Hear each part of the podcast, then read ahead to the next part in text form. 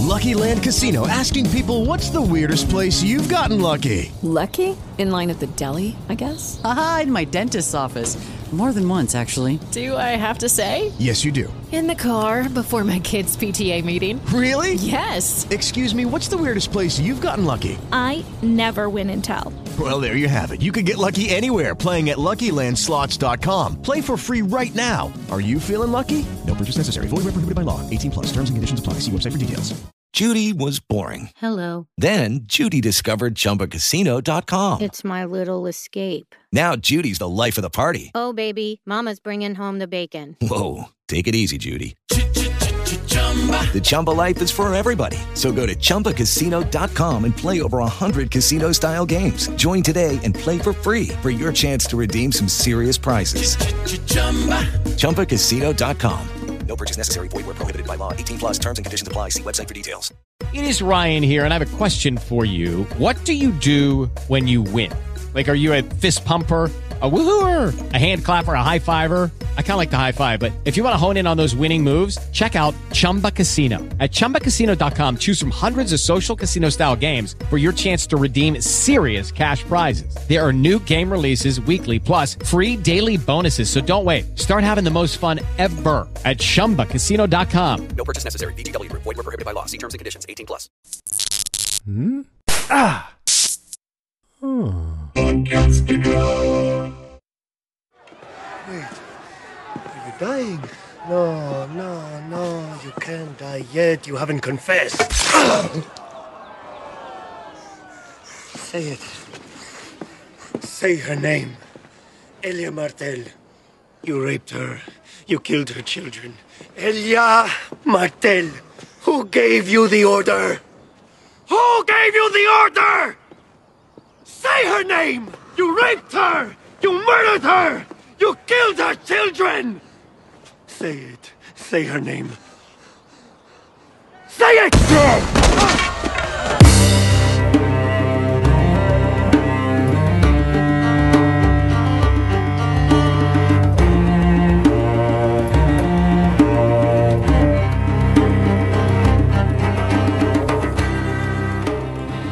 Greetings, everyone. I'm Kristen, I'm Dave. and this is House Podcastica. This week we are covering season 4, episode 8, The Mountain and the Viper of our series Rewatch. Yes, we have arrived at the Mountain and the Viper. I hate this episode. I love this episode, and I hate this episode. Tough to watch. I just want to say welcome, Dave. Thank you very much for joining us again this week on our special Thanksgiving special family week of podcasts and House Podcastica. Thank you. I'm quite glad to be here. Just for people to know, we are a spoiler filled podcast, so anything up to season 7, episode 7 can and will be covered, especially in any episode that contains Littlefinger's presence. So if you have not caught up, either keep listening and be warned, or turn it off, go watch all the episodes, and then come back and listen. Are you ready to go? I am always ready. All right. Well, we are going to jump into the top five. And Dave, as our honored guest, I would like for you to go first, if that's okay. Uh, my number five is Ramsay and Theon's Excellent Adventure. Okay. Just, uh, I really enjoyed, I don't know if enjoyed is the right word, but watching Theon's continued submission to Ramsay and the Boltons and just how how broken he is. You know, he he tried to put on that brave face, you know, talking about how he's your, you know, he's their prince, you know, when he goes in to to, to treat with the Ironborn and just, you know, a little bit of pushback and he starts to almost cry and he starts to ramble a little bit, but they can't quite they didn't quite pick up on it and then uh, the one gentleman killed the other gentleman. I didn't catch their names. And then, you know, uh, the one line I really liked was uh, Theon telling the Ironborn, he will, uh, he will be just and fair to you, just as he was to me. And in a way, that is very true because he did treat them the way he treated Theon. Yeah, uh, he didn't lie. That's for sure. Um, uh, you know, the the one thing that I took away from that scene was just how disgusting Moat Cailin was. It was just, it wasn't surprising that everybody was dying of disease in there given the state of things. I'm not sure how it got to that point. Do you? Well, I mean, i- in in this world, I mean, it is almost medieval times, and in you know, cleanliness wasn't really a big issue then. So I guess them living like that, the Ironborn aren't used to maintaining castles away from their ships. Maybe I don't know, or maybe just morale was so low they were just living in their own filth, and disease was just allowed to flourish. So are you saying that they were kind of living like they were on a ship? Could be. Could be. I mean, I, I do know, you know, back in, you know, before modern times, you know, uh, disease was the biggest killer of armies in times of war. It wasn't, you know, swords and arrows. It was people dying from disease. Yeah, no, I understand that. It was just gross. Super gross. Okay. it was disgusting. I mean, you know, It just seemed like death was kind of a relief. well, also, you know, they were under siege for how long? So they could have been running low on food and water and all of that, you know, can help uh, spread the disease. Yeah, it was sad because it was the man that killed Rafe Kenning or Ralf Kenning, Who was the commander of the garrison? the commander of the garrison. Yeah. Uh, he just seemed so relieved that they could go home, that it was all over. Theon looked like he really wanted to give it to him, too, you know? Theon's like, yeah, buddy, you're gonna get it. But then the next shot was of him completely flayed and oh my gosh, just the brutality of the Boltons and and really what they represent in their in their banner. I mean, we know what they've done to Theon. We know, you know, that Ramsay is horrible and he's a psychopath, but to to see the full scope of what that really means to be the Bolton army um, and what they do to their enemies and what they do to other people that are not you know with them is kind of shown here Right. Ramsay is, you know, Ramsay's trying to bring it back. You know, he's like, hey, this is our banner. We're the flayed men. We're going to flay some men. Because, uh, I don't know if it was Ned or whoever, whomever, but the Starks banned, you know, the flaying of their enemies a while ago. They talk about it earlier in the series. And even when Ramsay flays um, somebody, his father, you know, says, You're not a Bolton. You know, why are you, you know, doing this? You know, it's not your banner, it's my banner. But in this episode, he gives Ramsay that scroll from, I guess, from King's Landing or whoever saying, you know, yes, you are my son, you are Bolton. And, you know, they have that moment, uh, they have that Mufasa moment up on the mountain, you know, like everything you see is yours, you know. And Oh, I- yeah. and I'm the Warden of the North, you know, and everything the light touches will be yours someday, you know, and they have that shared little bond up there. It makes me wonder if petyr has already made the moves or littlefinger has already made the moves at this point to wed sansa to ramsay because he's so sure of how the legacy is going to move on and we see them at the very end moving into winterfell. Right, we see them moving into Winterfell, and it is, you know, kind of sad because we know that they're they're the usurpers. They don't belong there. oh and they're gonna be there for too long What I don't, I, I guess, what I don't understand, and maybe I'll remember it or I'll think back on it as we continue our rewatch, is they couldn't have made Ramsay and Sansa's wedding or marriage too public because the Lannisters are after Sansa. So if they were like, you know, hey, I'm the Warden of the North and my son is marrying Sansa, you know, don't you think that the Lannisters would be curious about getting her? Or is it because Tywin's dead, the Lannisters have lost a little bit of their power and their luster, you know, maybe they're not looking for Sansa so much? I think that once Sansa is in the north and married to Ramsay Bolton and living in Winterfell with Ramsay Bolton or Roose Bolton's army, that it's just not enough. It's not enough to go up there and start a war to get her back when they treated her the way that they did in the first place. She's getting more than a death sentence up there, anyways. And that's all that they want. They just want Sansa so that they can kill her for Joffrey's murder. As we will see when Tyrion escapes the way he does, you know, maybe they just kind of lose some of the appetite for going after her because of what Tyrion did. They're more convinced it's just Tyrion, maybe? Yeah, I don't know. Um I, I don't know. Maybe there is a scene that explains that that we're forgetting about. Perhaps. So, did you have anything else for your number five? Nope, that was my number five. Just a, a real big day for uh, Ramsay.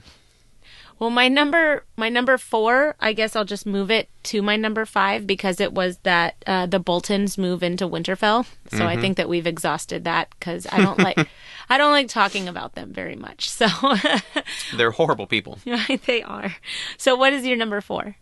My number four is Arya and the Hound. Again, I love Arya and the Hound. I just really enjoyed, even though it was such a short scene this week with Arya and the Hound. It's it was just so striking how they're discussing about being killers, and Arya says, "Oh well, that's why you'll never be a great killer because you'll only use steel." When the Hound says that poison is a woman's weapon, which, as it turns out, was true. Yeah, that was a nice callback to uh, the murder of Joffrey, especially when they're talking about how Joffrey was killed. Right, and the Hound says, "Well, the little shit deserved to die, but you know, poison's a woman's weapon." You know what? I agree with the Hound on this. I, I don't think I think poison was too too easy for Joffrey. He needed the taste of steel. He needed to die slower I would agree. by a crossbow and then eaten by a boar. and then his head on a spike for everyone to see.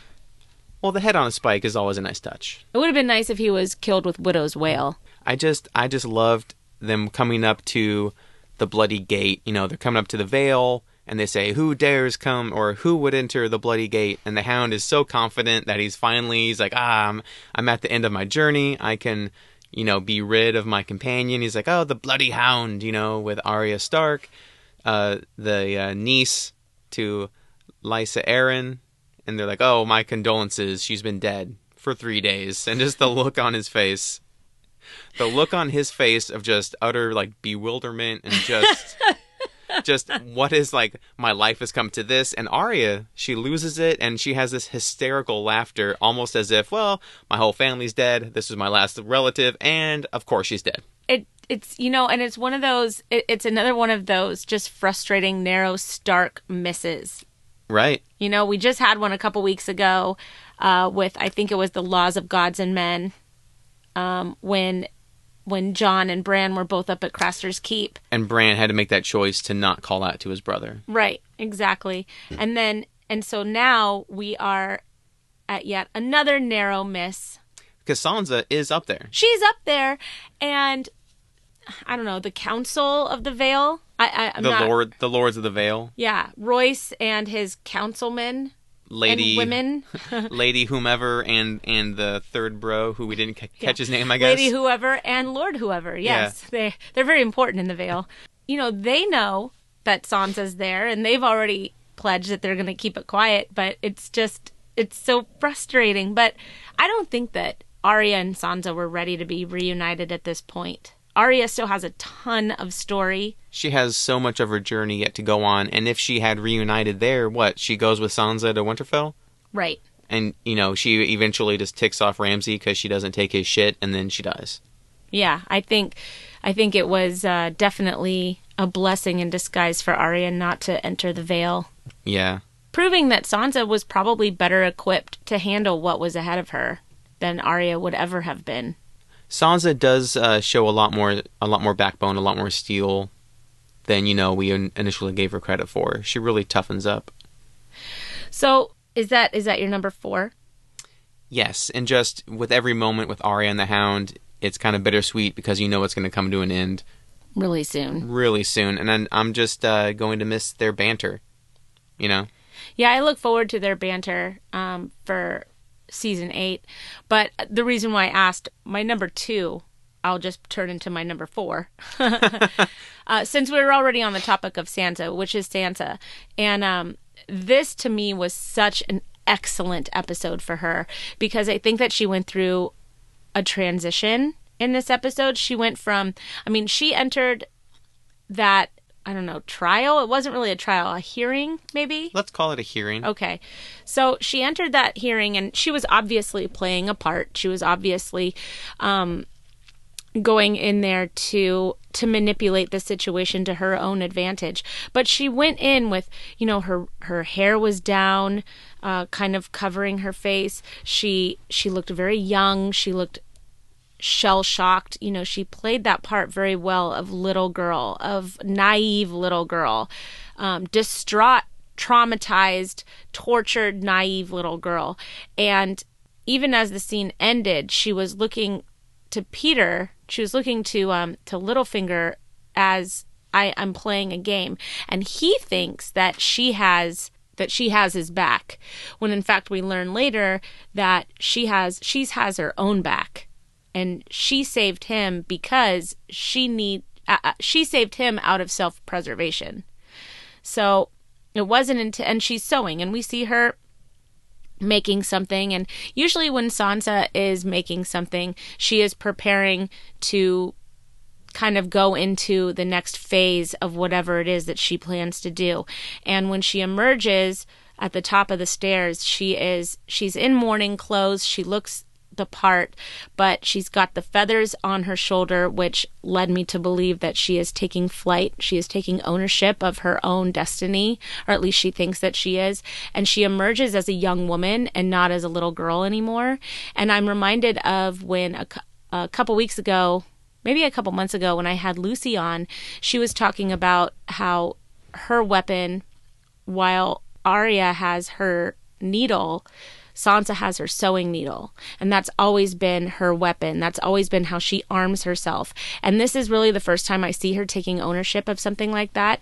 You know, she uses her sewing needle to kind of arm herself in her own disguise. She is pretending to be mourning, she's pretending to be sad but you can see in her clothes that she's also taking ownership of her own destiny in this moment. And what's sad is that she's kind of put her faith into the wrong person um, out of just sheer necessity. But at the same time, she has obviously learned enough to grow up into the next stage of what is about to come her way. And I think that without this experience at the Eyrie, without this experience uh, at the hearing, and and seeing kind of what the world is like outside of King's Landing before she gets to the Boltons and to Winterfell, it, it was just needed. I, I would agree. That's definitely well said, well thought out. It was, it was a necessary step on her journey. She had to kind of emerge, like you said, and now she's you know a woman, and she, you know she's made her choices. Um, I had definitely forgotten about this little hearing after Lysa Arryn's death. I had forgotten all about it. What a powerful scene, right? Really great acting, uh, really great scene, and she had me in tears, even though I knew that most of it was crap. she had me like she had me wanting to run to her and be like, "It's okay, child, you'll be fine." Just like random Lady of the Vale did. Yes. Lady whoever. Lady whomever. So I had completely forgotten about this hearing and the whole scene with Sansa and Baelish and until the follow up scene where they have that discussion and she mentions why she did it, I was just wondering why why she was protecting Baelish that way. I thought, you know, was it like partial Stockholm syndrome or, you know, he had arranged, you know, he had told her all this stuff, but you could tell his face his face during he didn't know what what was coming during that during that hearing. He he he didn't know if he was about to be sold out and then thrown down the the moon door. It was really nice to see him helpless like really really nice to just see him have to sit down be quiet and just take whatever was going to happen and what what's great is that you know it, it's mentioned after after the episode that this is where she has the upper hand on Littlefinger, and it's the mm-hmm. only time that anybody's had the upper hand on Littlefinger until the last time somebody else has the upper hand on Littlefinger, and uh uh uh, it's still Sansa. and she and she made her choice here basically the devil you know versus you know the people that you don't. You know she said well they would have thrown you through the moon door and then what about me? I think and obviously it didn't go this way because you know for whatever reason that's how it, it, was written. But if she had revealed herself as you know sansa stark you know oh i'm ned stark's last remaining daughter blah blah blah and then said oh and by the way i saw him push my my aunt through the moon door. Please help me I don't think they would have treated her unjustly. No, but would they have married her to Robin Arryn and then she would have had to stay at the Vale forever? Maybe. I, I mean, don't know. Nobody would have ever been able to get to her there, there at were, the Vale. There were no good choices there. Right, but what I'm saying is nobody would have ever. The Vale has never been defeated. Ever. That's probably the safest she ever was. I'm wondering if the uh, White Walkers are going to be able to get up into the Vale. Oh, you think there's going to be a last stand at the Vale? If you're going to choose a last stand, they else? have an ice dragon, Dave. Oh, they do have a dragon. That's true. Well, that's what you need, I guess. Yeah. Well, that's why they waited so long. Huh? Well, the last dragon that went there was, you know, Rhaegar's sister who flew up into uh, the Eyrie, you know, and the young prince of the Vale way back during the Conqueror time. All right, we're getting off topic again. Way off topic. um, yeah, so that was my number four was uh, Sansa and just how much I love it when she transitions into the next part of her character because she just she's so strong and she's so fierce and the further away she gets from that little girl that had visions of being queen in her head as she left Winterfell and, and came to King's oh, Landing, Joffrey, the better. my prince, my Mhm. sweet prince. yeah. Season one of Sansa just doting on Joffrey is hard to watch in hindsight. But if you were to watch season one, episode one, and then immediately watch season seven, episode seven, and that's all you know of the story, You would wonder what happened to this person. Right, exactly. you would be like, you know what? I need to watch the rest of all these episodes just to find out why this happened the way that it did. Anyways, what is your number three? Well, my number three was what happened at the Eyrie and the hearing. Oh, good. So we just talked about that, but I did have one other thing. Yohn Royce really had Baelish's number when he when he dresses him down. You know, like we know, you know, we you know we hadn't heard you were coming. Then all of a sudden you're married to Lysa Arryn. You know, we know all about you. You know, money grubber, whoremongerer. You know, just dressing him down. You know, like there's no one to save you. You have no friends here. Just really kind of figured out who he was, and then Sansa comes, you know, ruins everything, and then he's like, "Oh, don't worry, we'll protect Sansa." And sorry, we uh, treated you so harshly. I definitely agree with you on that one. It's so fun to always see Littlefinger cut down by anyone. I don't I don't care who's doing it. Even if it's Cersei. Anyone. I just anytime that that somebody finds him out for who he is and accuses of him of it to his face, it's a nice fist pumping moment cuz he's the worst. He is such a snake. Yeah, I agree. Well, okay, so my number three then is little. It's uh, basically Ygritte, and Ygritte shows some compassion in this in this episode. And what I love is that you know, she's just this badass. She's just going through and she's killing right and left. She doesn't care who she's killing. And then she hears a baby and she pauses and she goes through and she sees Gilly hiding with Sam and she's just they're just staring at each other. And i don't know if ygritte recognized her as a wildling. I don't know if it was the baby that um that caused her to pause. But whatever it was that happened ygritte became a human long enough to save gilly and little sam and then as she walks away you see the blood that is just dripping through Through the floorboards. through the floorboards, which was a great effect because it showed it showed just kind of the harshness of the world coupled with the compassion that can occur, and it was just this nice little vice versa moment. I had completely forgotten about their little interaction and Ygritte saving her essentially. I guess you know I did, I I had forgotten about a lot of this season, but it's Mhm. really fun, and that's why it's so fun to do the re- rewatch. So just a quick thought on that. I didn't I didn't jot that down as a note. Um, so we don't know exactly how long it's been since Jon ran away from the band of wildlings, but do you think that Ygritte could be with child? That is so funny because I had the same thought.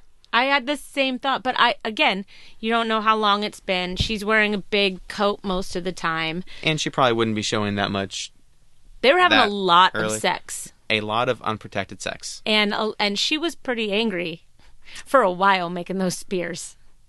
She was angry. Or arrows. The arrows. She was angry for a while, and she all of a sudden she she uh, she shows this compassion to this stranger and a baby. So it, it just you know makes me wonder. Yeah, I had the same thought. It would have been, man, could you imagine if it was at the end of the next episode when Ygritte's dying in Jon's arms and he like takes off her coat and sees that she's pregnant or something like that? I mean, the heartbreak of of the that kind of a moment is probably a little too much, but it's again, it's a nice little what if. Yeah. That I I also had that same what if. Um Is it hard for you to see Tormund the way that he was in this scene? I wouldn't say it's hard to watch, but it definitely reminds you, oh yeah, they're wildlings. You know, they're you know raping and pillaging and plundering. It's not just you know the uh, gentle ginger giant who who's lusting after Brienne. You know, it's not like oh, it's Tormund. He's he's he's a fun guy. No, they're they're stabbing people and hacking their heads off and you know just murdering people. So Jon, Jon domesticated Tormund, A bit. or was it Brienne that brought him down to reality? Little A, little B. But Jon definitely going out there and showing the kindness to the wildlings, bringing them through the wall. I think that definitely softened them, but not too much. We need their fighting prowess against, you know, the army of the dead. Well, Tormund never lost his edge. We learned that in Hard Home. We learned that Yep. uh, in in uh, Beyond the Wall, Eastwatch. Yes. The the Eastwatch Seven. You know, the only time that we really do see Tormund, I don't know. I, I don't know if scared is the right word, but definitely, what is the right word? I don't know. It's like a mixture of shock, bewilderment, you know, disbelief. Like, is, is this how it ends? Yeah. well, you know, if it's how it ends, I mean, to say that Tormund was taken down by an ice dragon is a lot better than Tormund was taken down by some night drunk Night's Watchmen at Mole Town. I just had this. I just, I just had this random thought. How are they going to rebuild the wall? Maybe they won't need to. This is the war to end all wars. Well, that's what they thought after the long night with you know Azor Ahai and Then they rebuild the wall. okay, They did it before, they can do it again. that's true. And then the you know, the wheel starts over. Yeah, And all of this all of this starts again because history repeats itself and it's infuriating. Uh, yeah, so that was my number three. Was just Ygritte. It was small, little, but Okay. I I thought it was poignant enough to mention. it was excellent. Well what's your number two? Well, speaking of heartbreak, my number two was Jorah being sent into exile. Okay, good, because that's my number two. So we could talk. We we have all the same points this week. Weird. It's almost like uh, you know we know each other. yeah. But uh, it, mine's also just very small. I just enjoyed the scene where, you know, it's just it's so painful for both of them because he doesn't want to leave and he's been found out. He's like, oh, I guess I should have told you, you know, years ago, months ago, how, however long it's been. Yes, I did initially start out as a spy, but I did save your life and I'm totally committed to you. But he's not the one that told her, so now it's too late. But he didn't get the chance to say any of that. Yeah, he never really got the chance, but he could have. He he had a few chances. No, he didn't get the chance in that moment to explain himself. I mean, she couldn't even look at him. I think it was too late at that point. So I have I have a few thoughts about this scene and I want to start it off by asking you a question. Do you think that this was orchestrated by Barristan Selmy No. to get Jorah out of the way? I think that it was not orchestrated by Barristan Selmy, but I think he doesn't regret it. I think it was a dick move on his part because He's trying to protect his queen. that scroll was sent to Barristan Selmy from Tywin Lannister. Barristan Selmy knows King's Landing very well and knows that this was a calculated move on he played the exact role that King's Landing wanted him to play. That was from a long that pardon was from a really long time ago. Jorah has more than proved himself since. It was not nothing that needed to be dug up. It was nothing that need this this was nothing that Daenerys needed while Astapor and Yunkai are being dealt with while she's trying to gain control of Meereen. I'm not saying that Barristan is on King's Landing side. I think that Barristan wanting to be her sole confider and his pride got in the way of the bigger picture of what Daenerys was trying to accomplish in Meereen and sending Jorah away was a huge huge risk. I agree with pretty much all of that. I mean, it wasn't necessary. It, it definitely wasn't needed at the time to send him away when there was so much going on, and you know, Daenerys and Daenerys didn't need the distraction. But at the same time, you know, he is who he is. You know, an honorable man. He went to Jorah first and said, "Hey, this came. You know, I wanted to tell you first, and then he told her because." He's honorable and thought that she needed to know it, and at the same time, he's doing exactly what Tywin knew that he would do. But he didn't Because even he's set in his ways. But he didn't even give Jorah the opportunity to talk to Daenerys about it. He told Daenerys about it and and kind of let that fester and let that build up. It proves that he doesn't know Daenerys very well either because she is a Targaryen and she's hot-headed and while she's very compassionate and um her mind can be changed and and she's very kind, she is ruthless. And and she is vengeful and there was a very good chance that she could have killed him right then and there. I think she knew that the worst punishment for him wasn't death. It was to be sent away. Maybe Daenerys did, but I don't think Barristan knew that. No. I'm just saying it was it wasn't I don't think it was the right move and I think it I think that Barristan's pride just got in the way of the entire thing. I don't know if I would call it pride. It, uh, definitely his sense of Ego? I don't know if it's chivalry or like I'm a knight or I'm, you know, whatever and this is what I have to do. My honor dictates that I pass this message along to protect her and let her make the decision. I don't know. Yeah. But I mean he also saw what honor where honor got Ned Stark. Yeah. I don't know. I mean, it was just something that crossed my mind as we watched it. It's the first time I've ever thought that in all of the rewatches was why on earth would Barristan do that? And it, and it wasn't until Daenerys said this pardon was from the year that we met. And Jorah was right. Jorah said this is a, this is a move from from Tywin Lannister. He Mhm. wants he wants this infighting. He wants it to happen. And Barristan Selmy is their newest recruit from King's Landing.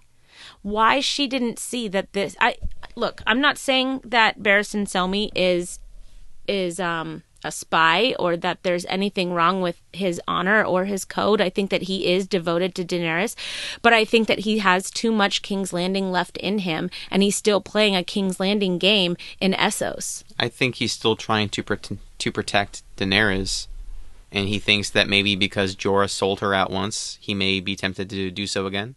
I would expect Barristan Selmy to sell her out way before Jorah Mormont ever would. Well, right. Us, the the book readers and show watchers, knowing what we know, but you know, if you're in, in Barristan Selmy's shoes, you know, maybe you don't see him in the same light. But even at that point, even at that point, I mean, I look what we know, even all the way to season seven, episode seven, we know we know Jorah's devotion to Daenerys.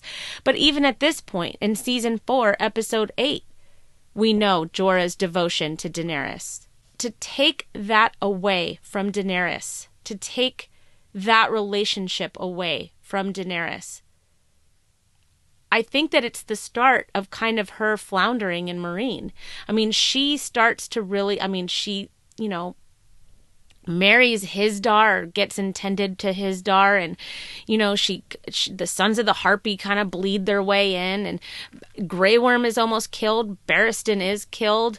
Um, you know, she has to lock up her dragons, and Drogon goes missing. I mean, a lot starts to go wrong in Meereen after she sends Jorah away. Jorah was her stabilizer. It was an excellent move by Tywin. Yeah, that Barristan executed Yeah. exactly the way that Tywin knew would happen. Oh, I can't wait for that Cretan to die. Oh, Tywin Lannister's a lot of things, but he's not a Cretan. yes, he's a Cretan. He's very intelligent. He's a Cretan. Agree to disagree. Anyways, okay, so that yeah, that was my number two. So what was your number one? well, we all know what both of our number ones are. Well, there's no other number one. okay, Uh. first of all, before before we say anything, both of us both of us still had a visceral reaction to the head explosion. I had forgotten how gruesome that really was. Quite, quite gruesome, just like a, the uh, splattering of a grape. Ugh. you shouted out loud. I did. I did. I couldn't even watch it. I watched it I watched it from the ceiling in my memory. Be, uh, before we get into the problem with monologuing, just uh, the little bit, you know, so all of you know Tyrion in the uh, cell with Jaime Mhm. before the Viper meets the Mountain. You know, I just loved all that like brotherly banter where he's like, "The Red Viper of Dorne. You don't get that name unless you're good, right?" You know, and he's looking. like, I'm gonna die. and he's looking for a little like reassure like a little reassurance from his brother and Jaime's like "No, I've never seen him fight it's like thanks you know you just lie to me tell me he's great you know Yeah, tell me I'm pretty even when I look hungover. Like, come on, dude. uh it's just so funny I just enjoyed that and then the uh the uh, story about their simple cousins squashing beetles. You know, like uh uh, you know, the simple-headed cousin, you know, the moron, and uh, Tyrion has that great line about you know, there's there's a lot written about kings, but not nearly enough written about morons. You Yeah, know, that was really great. and he's just talking about him squashing the beetles, and I'm wondering, like in his mind, you know, is he equating the mountain to that cousin, and he's the beetle, like he's about to get squashed? Well, the mountain has no brains about him. I mean, the guy only knows he's like a one note piano player. He has literally one note that he plays, and that's kill, kill, kill, kill. He's he's kind of like uh, the Terminator in the first Terminator, where you know before he becomes you know Arnold Schwarzenegger, it's still him, but you know there's that great line about he can't be reasoned with, he can't be whatever, you know he's just he's coming after you, he's relentless, and that's all he does is he kills. Right. And there's, I mean, but even when it's the mountain and Oberyn fighting each other, the mountain is only, I mean, I, I think it's a style of fighting called um, a, a drunken brawl or something like that. The way um, he was fighting was just, it's like a smash and grab. I mean, he pulls out his huge sword and he just slashes around. Yeah, he swings as as hard as he can at the person in front of him, and usually works because he's pretty big. Right. There's no skill involved, I guess is what I'm saying.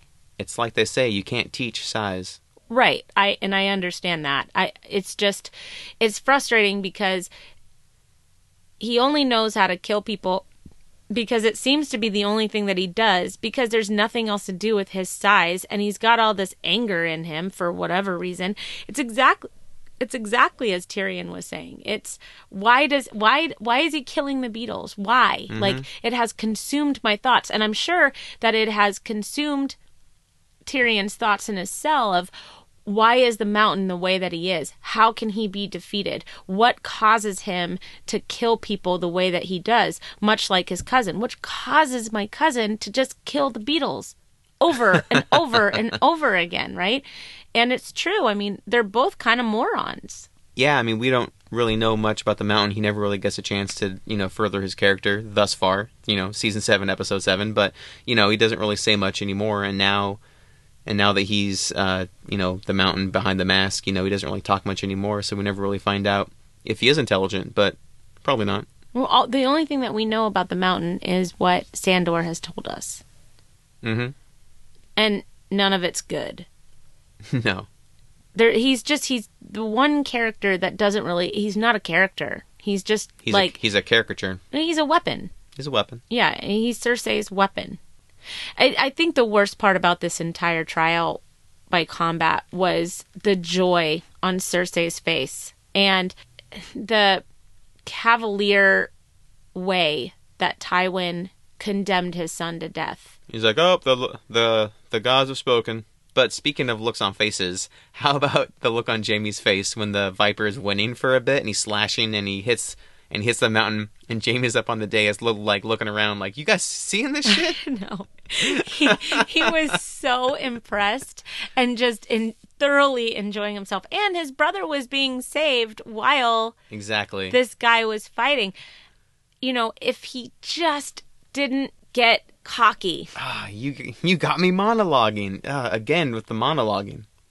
Well, his sword wasn't nearby, and even if he just didn't step so close to him, you know, I mean, his arms were out. Like, at least get out of arm's reach of him, you step know? up a step up above his head or by his feet. Maybe, maybe stab him a few more times. You know, before. Yeah, get a spear, stab one hand, get another spear, stab the other hand. He's still alive. He can still talk. At the time, we didn't know what was going to happen, and now we do know. So it's a lot of Monday morning uh, quarterbacking. I don't care. Monday morning sword sword fighting, I guess. But still, I mean, he definitely should not have done that. But it's, ah, it's just oh, it's it's Lucy and the damn football again, just snatching it away. This one was a big one. I agree. It was a big one. But eh, what a powerful scene. What I mean, just every emotion is swelling in you when he's pointing at Ty when he's, like, he's like- "Who gave the order?" Like, oh, You raped her. You murdered her. Who gave the order? And he's and you and you know be, during during the first viewing, you're like, oh, he's gonna win. Tyrion is gonna be saved. He's gonna go after Tywin. You know, he's like rallying up, you know, the people of King's Landing, all the people in the crowd. You know, and he's like, oh, who did it? I'm gonna get you. You know, and then smash, splat. And then there was the part where he looks down at the mountain and he says, "Oh, you're dying. You can't die yet. There's no dying." Like yeah, you haven't confessed yet. You can't die. It was wonderful. It was that whole fight was wonderful. And then, you know, they kept they when he lost the first spear, the other one was thrown at him. And Mhm. before the fight, you see his man is oiling the spear, and you're like, oh, there's the poison. The poison's on there. And you don't even find out that that spear was poisoned until the next episode when they're trying to resurrect him. I did enjoy Tyrion's coaching before the fight. He's like, armor's a little light. You sh- you shouldn't be drinking, you know. And Ober makes an excellent point. Oh, you learned this from all of your fighting that you do, you know. Right.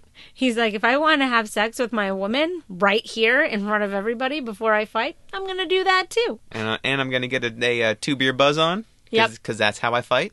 Poor Ellaria. Having to watch that, I, oh man. I just, it like, it popped. His head just popped like a balloon. Li- like a zit. And and the mountain says I did kill her and I did rape her and, and I smashed her head like this. Bam! And he's screaming. Oh, it's hard. It's hard to it's hard to even It's hard to talk about. about. Yeah. And yet here we are talking about it. Just breaking down the game film. Oh, that was really rough. Yeah, that was one of those red wedding rough episodes. I really didn't want to rewatch it. Like I didn't want to rewatch the Red Wedding, so I didn't. I just kind of read about it, Yeah. you know, and and listened to the podcast. And this one, I thought, ah, it's rough, but I'll just go ahead and watch it. You're like, oh no, it's worse than I remembered.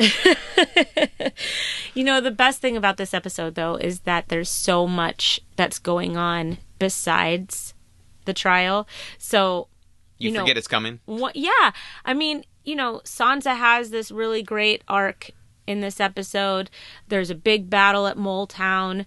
There's, um, you know, Arya and the Hound have their little moments. You've got the Boltons moving into Winterfell and Theon pretending to be Theon and The Veil. Right, and and uh, and then everything that's going on in Meereen with Jorah and Barristan and and uh, kind of the the divisiveness that's happening there, and then after all of that, now you have this trial by combat, and that's somehow overshadows the rest of the episode Mhm. because when we sat down to watch it, I said I don't even know what's going on in the rest of this episode, and like in my memory, Right. you know, And then we don't even get to the tribal combat until, you know, we've gone through 52 minutes. Right. 50 something minutes of show. Right. It's just a rough a rough ending and um you know, kind of the repercussions of that fuels Ellaria Sand's story Mhm. and what she does, what she's going to do to Cersei by killing Myrcella and joining up with uh Daenerys trying and the to Tyrells, right? Mm-hmm. So it, it's interesting to see what happens with Ellaria after this. yeah, Oberyn's death really it's a small stone, you know, in a pond causing a ripple. You know, because of this, Jaime's going to try to free Tyrion. And then Tyrion's going to Tyrion's do what he's going to do, Right. and you know, so many things. Tyrion ends up in Essos. Yeah, Oberyn's death really is kind of a jumping off point for some major plot points in the future. The Mountain becomes a zombie cosplayer. Okay, so do you have any notes? Just a couple. One I really liked was uh, how Dolorous Ed became the voice of optimism for once. when they're all sitting around and Sam is like, "Oh, she's dead," talking about the events of Moletown, and he says, "You know, may- maybe she got out." And just and like you were saying, just that group of guys, you know, with Grenn, Grenn, Pip, Grenn, Pip. Grenn, Pip, Ed, Jon, Sam. That's a good bunch of dudes. They they were the heart of Castle Black. They were the guys that got shit done. You know, um, Grenn's death, I'm still not looking. I'm really not look, look, looking forward to. this next episode. Um, Still a great moment. Yes, absolutely. I, I completely agree. But who was it? One of them listed out everything that Gilly has been through and everything that Gilly has survived. That was Pip, I think, or was it Grenn? I think it, w- it could have been all of them just kind of chiming in to help Sam. But it was really She's been remarkable. Through, she's been through some shit. I mean, once you list out everything that Gilly has been through, it's no surprise that she made it through the attack on Moletown. It's Yeah. no surprise that she made it back to Castle Black. It's no surprise that she's still alive and well, and so is her kid. You know, she is a uh, survivor.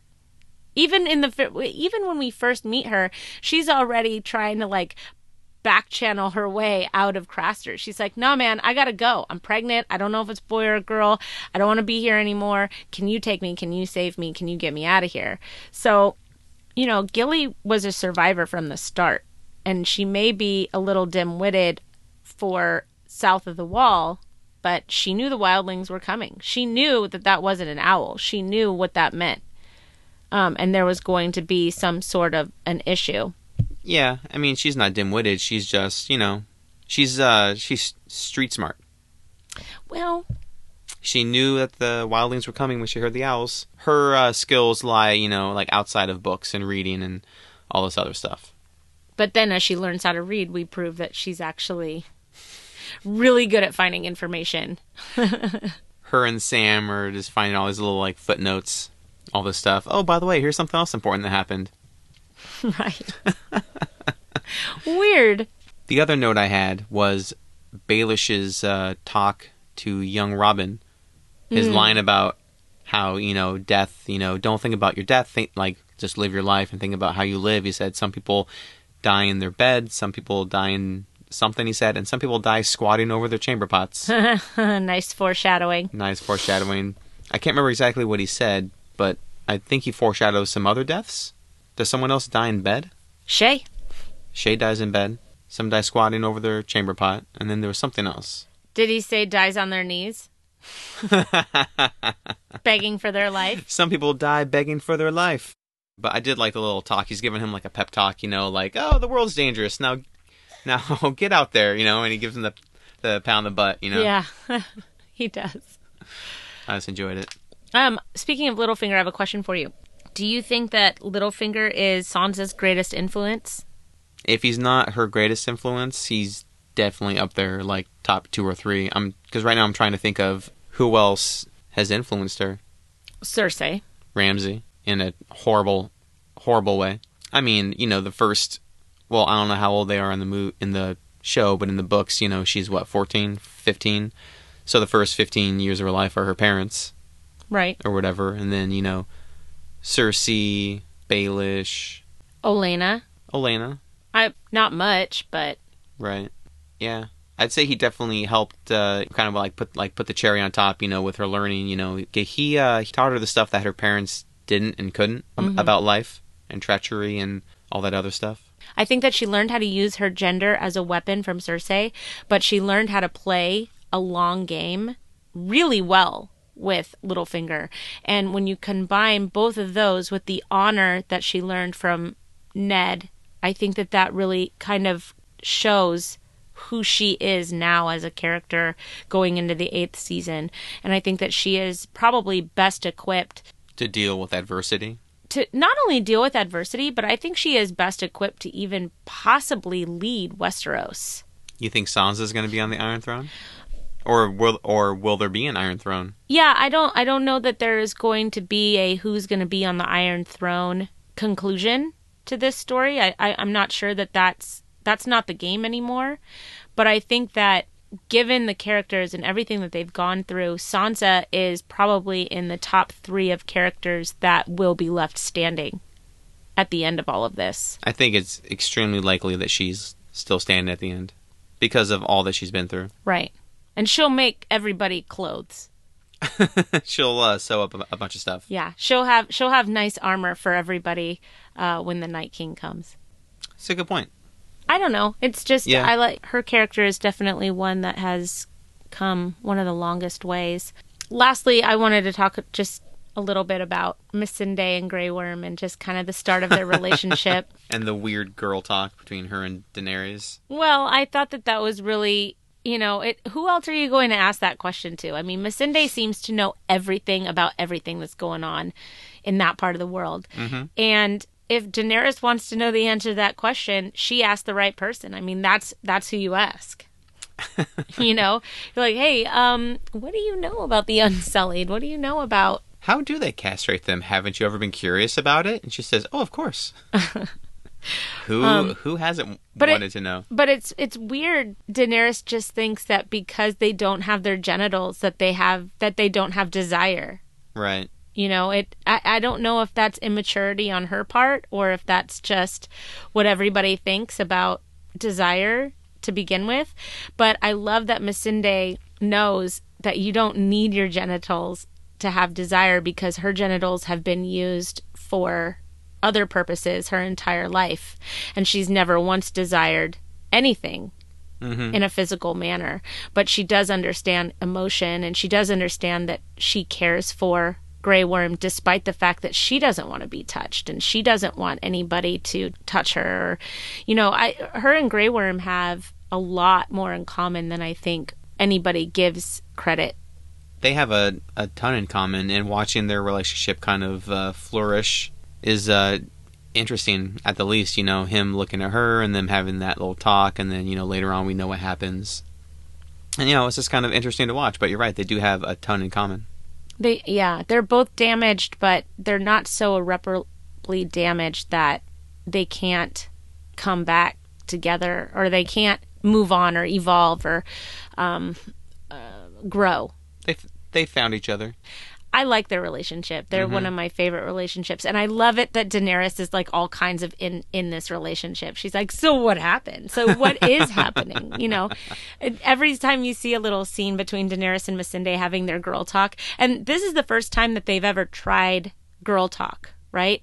And and it gets easier and better as the seasons progress. And and uh, Daenerys is even doing her hair as they're chatting. I think that that was wonderful too. It Yeah. shows that Daenerys is not somebody who thinks that she's above everybody else. You know, she cares for her people. She considers her people her friends and her loved ones and her family. And that was a very caring moment. Mm-hmm. Mm-hmm. For sure. So, anyways, that's all I have. Do you have anything else? No, I think we covered all that we could cover. Okay, so we are going to take a little break and we will be back with our news and Dragon's Breath. Oh, baby,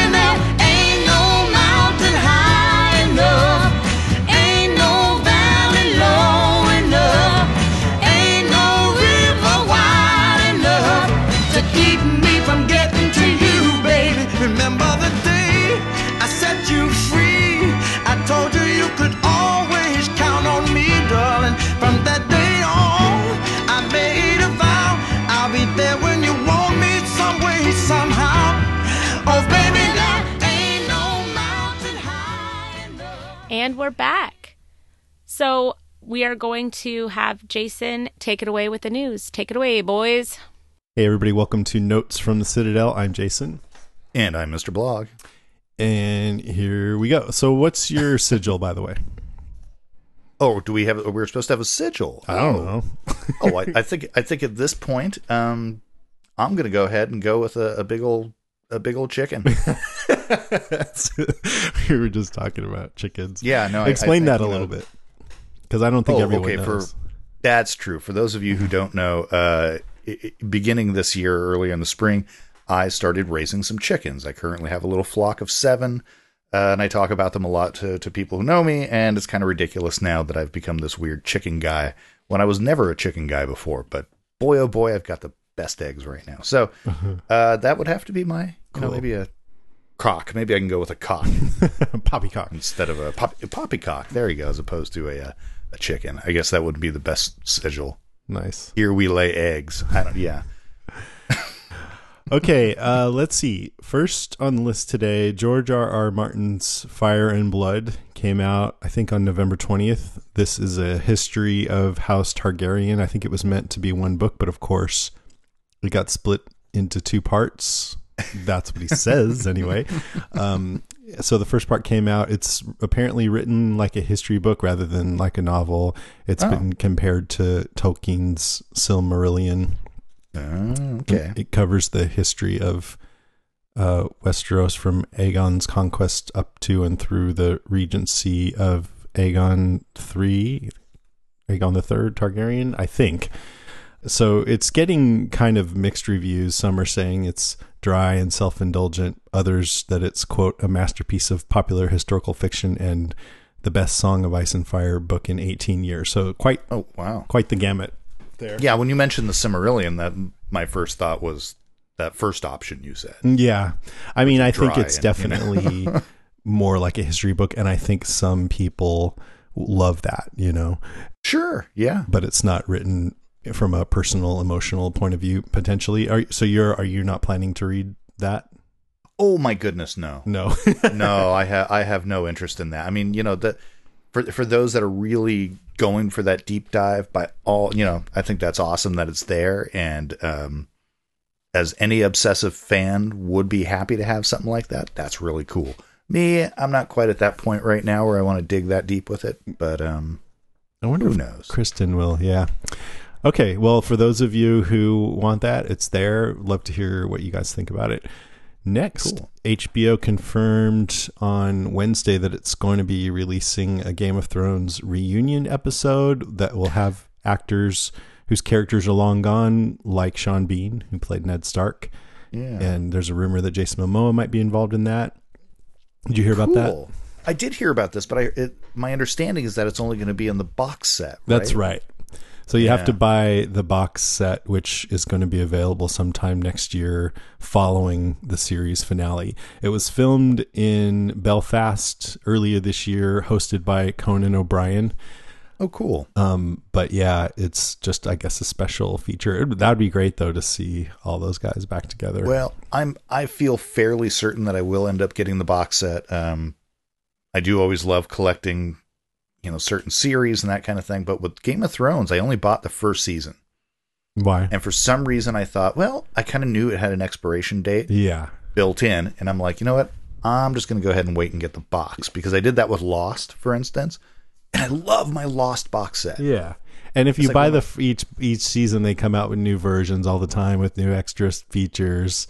And I'm very happy to have the version that I have because I do have the original Blu-ray set, season one, that was still had the head of George W. Bush that was used Oh, on yeah, yeah. Nice. That they recalled all of those. I still have that set. Not that I care about that, but it's just like, well, it's It's a you know, collector's item. it's a collector's item, I guess. Yeah. Uh, but I'll, I'll, I'll definitely get the box. Yeah, So, I probably will too. That that's one series. I mean, it's the best show ever made, so um, pretty much close to it. But uh, ah, taxi. what Taxi's damn good. Uh, what was I gonna say about that? Oh, I bet you too that it'll pop up somewhere else too. You know. Oh, uh, it'll be on YouTube within three minutes of the release. Uh, next, HBO and Hasbro are releasing a new Game of Thrones themed Monopoly game. Really? Yeah. So it's got the board, the tokens, the money, and the game pieces are derived directly from the show. Nice. I call dibs on the flayed man. Ew. God. Okay. so I'm gonna guess like so so Boardwalk and Park Place. I mean Boardwalk will have to be the Iron Throne Right. or the Red Keep. I don't know how, how they'll go with that, but let's see what would be like the Baltic Avenue of the the Mediterranean. Let's see the the shitty properties. Flea Bottom. Yeah. I'm sure, you know, Winterfell will be in there somewhere. Of course. Yeah. Meereen will be on there somewhere around the other side of the board. Ooh, interesting. Maybe there'll be an Esso section. Yeah, yeah. I Split. bet you. Braavos. The wall. Right. Yeah, that could be pretty cool, actually. So it's supposed to hit store shelves on January of 2019 with a suggested retail price of $29.99. Sweet. And then when people get mad in this game, they can either like, you know, set it on fire or or you know, get something dramatic, a little song of ice and fire, maybe some Right. liquid nitrogen to freeze everything. It'd Chop someone's head off. okay. little pewter head rolling on the board. right. Little guillotine. That's the dice. Oh, the dice. It's Ned's heads. All right. So a betting site posted odds for who's going to end up on the throne ruling Westeros by the end of the series. Mm. Um, and the top one ones have been Jon and Daenerys. Jon with well, right now five to one odds. J- Daenerys at six to one. But Interesting. Bran just beat them out. Bran. Yeah. Okay. I don't know why. I could see that. Could be interesting. It's interesting. I mean, I would like that. Even though Bran got kind of Spock like, I still dig his character a lot. Spock like. or kind of cold and emotionless, you know, yeah, yeah, yeah, yeah. removed, aloof. Um, so I guess I'll go down the whole list. So Bran, Jon, Daenerys, the Night King, Arya, Tyrion, Sansa, Gendry. Well, by the time you get to Gendry, that's sixteen to one odds. Sam, Cersei's twenty five to one. Jaime forty to one. Davos fifty to one. Interest fifty to one. Yeah, that's. A, I think the Davos would be a Pretty long, very long, shot. shot. You never know. Ah, he wouldn't even want it. Like what's? Yeah. Well, what am I going to do with this? Yeah, yeah. I'm I'm thinking it's gonna be the dragon. no, that's interesting. Night King on. it. I mean, it will certainly be ridiculously bleak, i i ending, and it would be kind of amazing in so many ways if it was the Night King that ends yeah, up, uh, on the. I can't see the Night King actually, well, taking the throne. It, to me, if the Night King wins, that means It's just destruction. Yeah. everything is frozen and they're yeah on some ice plateau or something. yeah, yeah. But then. I mean, was Cersei on that list? Yeah, she's twenty five to one odds. She's towards the bottom of That is list. towards the bottom. Yeah, it's interesting. That's funny. Uh, Bran took. Okay, I can see it. Arya, I. Mm, No, I don't think so. No, I mean the Gendry one is a fun idea. Um, but I don't know. There's some legitimacy issues, even I think, with the whole. I mean, why do I not rebellion. think Arya? Some people might say, why not? Well, sure, why not? She's- why not to any of these. She's but- just been so focused on on revenge. It just Yeah. it's not because she's a young girl. It's because she's just been so focused on revenge that it doesn't. Oh, it has nothing to do with her being a young girl. I No, mean, it yeah, just has everything to do with Her I don't character. think that's her bag. hmm I could almost see Sansa before Arya at this point. With I the- can see Arya wanting Sansa instead of her. Like, I'll be your bodyguard. You know, I'll be your champion. What, what are the main knight dude? Mhm. Why am I forgetting the name? Uh, Kingsguard. Oh, Kingsguard. There we go. Okay, a couple more. So let's see. HBO set up this really cool new promotional site in anticipation of Game of Thrones season eight. It's called For the Throne. There's this section called Relive the Journey that looks back at the journeys of a few characters. Right now, it's Tyrion, Arya, and Cersei. And it's cool. You click on one of the characters and you get you keep on scrolling down, and it's like this multimedia retrospective with animations from their history, um, and then you got quotes from them and then little movies of clips from the show plus i think it's like those commentaries that benioff and weiss always did at the end they just like embed those in there so you can go back and look at those three characters and just have a nice little multimedia experience reliving the history of how they developed throughout the show That's neat. That's, really neat. cool. so yeah i'll put a link for that in the show notes if you guys want to check that out if you're hungry for some game of thrones content I La- will admit, I've never, um, I have yet to really embark on the multimedia experience with any show. Oh, you like the online args? What do they call them? Yeah, I don't, whatever. Like, yeah, yeah, the, I don't know what they, because I, I don't know because I haven't done it yet. I feel like I'm Lost had a lot of that, where you'd go on and try to. Yeah, yeah. I just want to like focus on the show. Now, I liked it when they used to do the Lost pop up video thing, like on the rerun. Uh huh. Do you remember that? Yeah, well, they would just kind of pop little facts up about how Yeah. things are connected and things like that. Yeah, I dug that. Now, Yeah. if you could do that, like something like that, that'd be really cool. Where it's just on Yes. one screen. Game I of don't know, Thrones don't would be split a my- good show for that. wouldn't it? Absolutely. Like just a little pointing, like remember this guy? He was Right. in season two. Blah blah blah. You know that would be fun. This guy screwed this woman's oh my god. Oh my goodness. It would be like, you know, if you had like one of those charts with people's pictures and a little red yarn, it would look like a serial killer, insane person with all the people who've slept with everybody in that show. It'd just be an incredible Or killed spider web of crazy. uncle, or ruled. This guy's uncle was the grandfather of the ruler of such and such. Oh, sure. Then you have little circles in one family that's all just like intertwined. Yeah. and then last from Deadline.com, Natalie Dormer, who played Margaery Tyrell, is starring in a new series called Vivling. It's based on the life of legendary British actor Vivien Leigh. The story Oh, follows nice. the highs and lows of the much loved starlet who conquered Hollywood and give audiences a glimpse into the complex mind of the Gone with the Wind and streetcar named Desire Star. Dormer has had a busy year. She starred as Sophia in psychological thriller In Darkness, which she co-wrote. I didn't even know about that. That sounds cool. Hmm. No, me neither.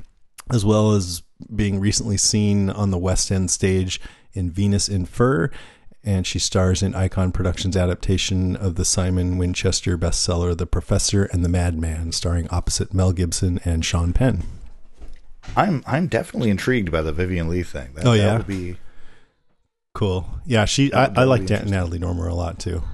yeah, that's very cool because I'm I love Gone with the Wind. That's one of those uh, movies that I'm just like I don't watch it very often because I don't have four hours to sit down. I've never seen that. I got to watch that. You really should. Uh, well, whatever. It's it's it's a classic. 1939. It is a classic. It's Yeah. dated in so many ways, but you know, to, to the whole "Frankly, my dear, I don't give a damn." Uh, Right.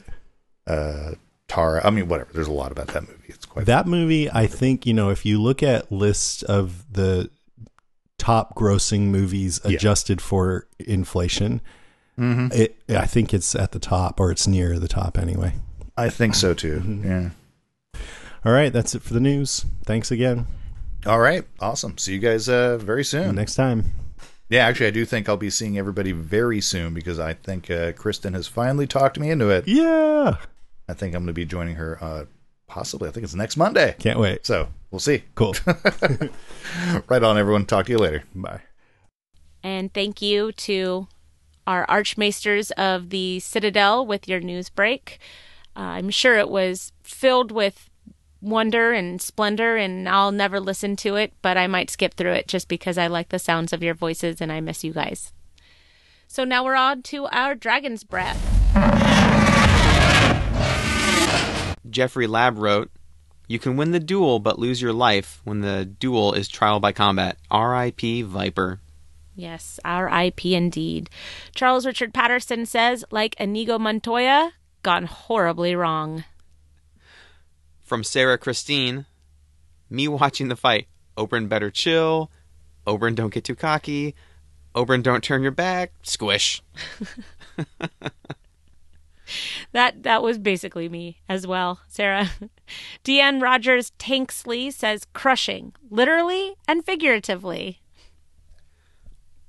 Laura Willie Swink said, I remember my reaction being exactly like Ellaria Sand's. I put my hand up in front of my face and screamed out in sheer terror, shock, and anger.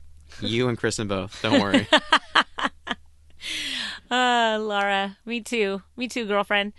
Jeff Allen writes, even having read the books, I didn't expect to see that. Avelino Rochino said, OMG, I nearly pulled the TV off the wall mount at the end of this episode. This and The Red Wedding are two episodes I have a hard time rewatching. I watched this episode again last night and turned it off when the Viper started monologuing. You know, I agree. I wish we had just turned it off, but we couldn't. You know, for you know, for for the sake of the fans and the podcast, we had to go through. Right. We we had to watch it for you guys. It was for the rewatch. Like, you know, like for the watch. for the watch. For the rewatch. for the rewatch. Ooh, that could be our house words too. for the rewatch. Uh, thank you for your feedback. We're going to move on to voicemails. Our first one is from Steve Brown. Hi, Kristen and guest host. This is Steve with a couple of notes on uh, The Mountain and the Viper. Just a, a few short things here. It was very romantic, this this romance or uh, between Grey Worm and Missandrel. Uh, Missand- I, I don't know how to say her name.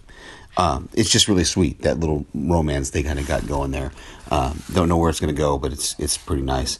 Um, I, I thought it was great. Arya laughing at uh, when she heard about her aunt's passing, knowing that uh, or thinking that uh, the Hound is not going to get his payday. And was that a, a macabre kind of homage to the Princess Bride? The way Oberyn kept repeating the the phrase uh, Yep. to the mountain, uh, "You raped her, you murdered her, say it, confess," and then he just kept repeating it over and over again. It just reminded me so much of that. That uh, my name is Inigo Montoya. You killed my father. Prepare to die. Um, so I, as as like I said, as as disgusting and, and violent as the scene is, it had this macabre kind of amusement uh, to it for me. So can't wait to hear what you guys think.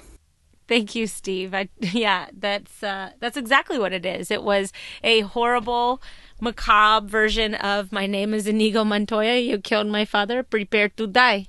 yes, excellent.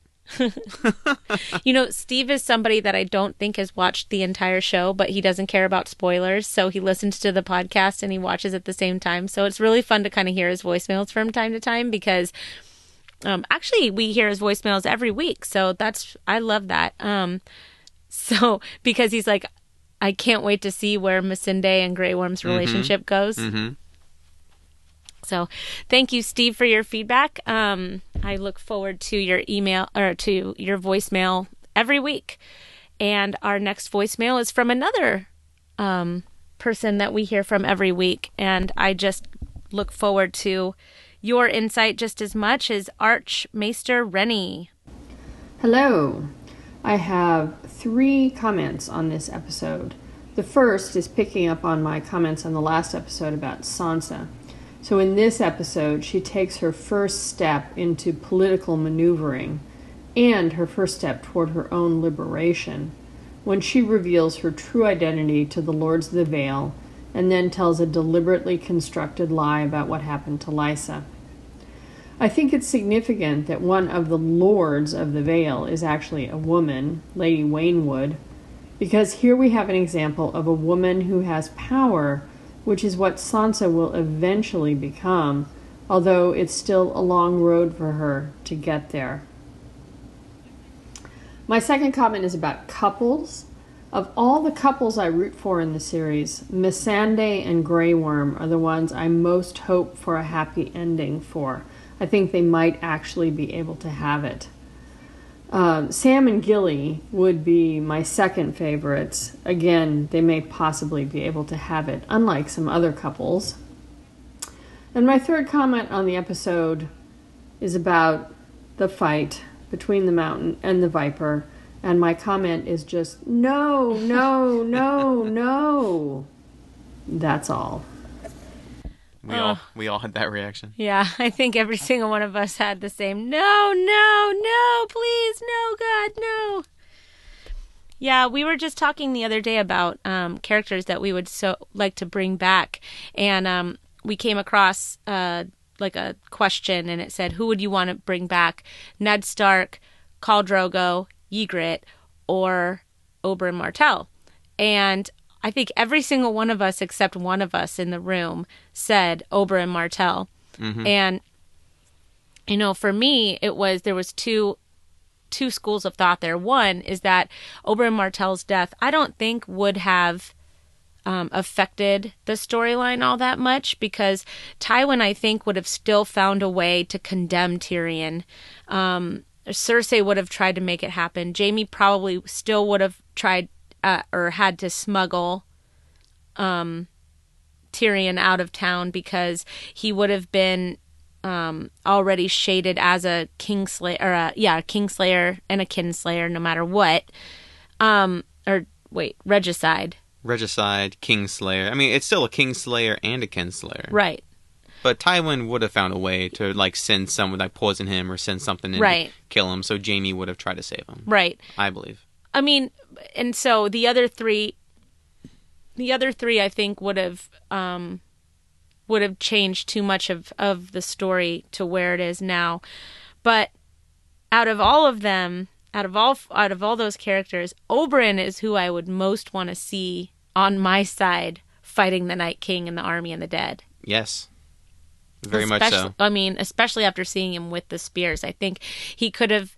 It could have been fantastic watching watching him be a part of the narrative in season eight. So I, I'm he's definitely a presence that I miss. I I just definitely want to see him fight some more, and this is really the only time you ever see it. Yeah, I know. We only see him really have sex, like a lot of sex, Yeah. and a little bit of fighting. and a little bit of fighting.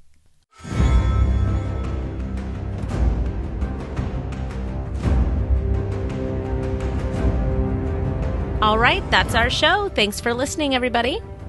Thanks everybody. Thank you so much to Dave for co hosting this week for the past two episodes. Um, I have had so much fun having you on the show and watching and taking notes and just bantering back and forth. This is basically our life, except we recorded it. Uh, the next episode we will be covering season four, episode nine, Watchers on the Wall. Give it a watch. Send us your thoughts. Our guest host will be Anwen from New Zealand. I'm very, very excited to record the next two episodes with her. Um, so if you want to say hi to her, go ahead and send us a message, send us a voicemail, or send us some feedback. And here is how you can do it.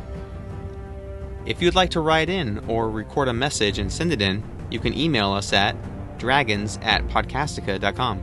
Check out our Facebook page at www.facebook.com forward slash House Podcastica, or you could check out our webpage at housepodcastica.com. We're also on Twitter and Instagram at House Podcastica. And be sure to check out the other great podcasts at podcastica.com. Like my other podcast, Lost Revisited, we have to go back with my friend Ben Beck. Uh, that is a really fun podcast. We are closing out season one right now, and I highly recommend checking it out if you are a fan of Lost. We also cover uh, the show Manifest, which I have been personally enjoying all season long so far. Uh, and Walking Dead cast is closing out the first half of season nine uh, before the winter break. That just ended, actually, as of this recording, that ended last night. So, watching last night's Walking Dead and then today's Mountain and the Viper, I'm done. I'm done with emotional television, just to let you know. Yeah, we'll go watch something dumb. I'm going to go watch eight episodes of Brooklyn Nine-Nine and feel better about life. Special thanks to Break of Reality for our new intro music. If you want to check them out, you can do so on YouTube or on their website, breakofreality.com. Thanks to Kirk Manley for our podcast art and Ben Beck for website design. Kirk's work can be checked out on his website, studiokm.com. Ben Beck can be found at nextlevelradioonline.com. Cersei, The Mountain. the Night King. Euron Greyjoy. Wendy Ott Eppers.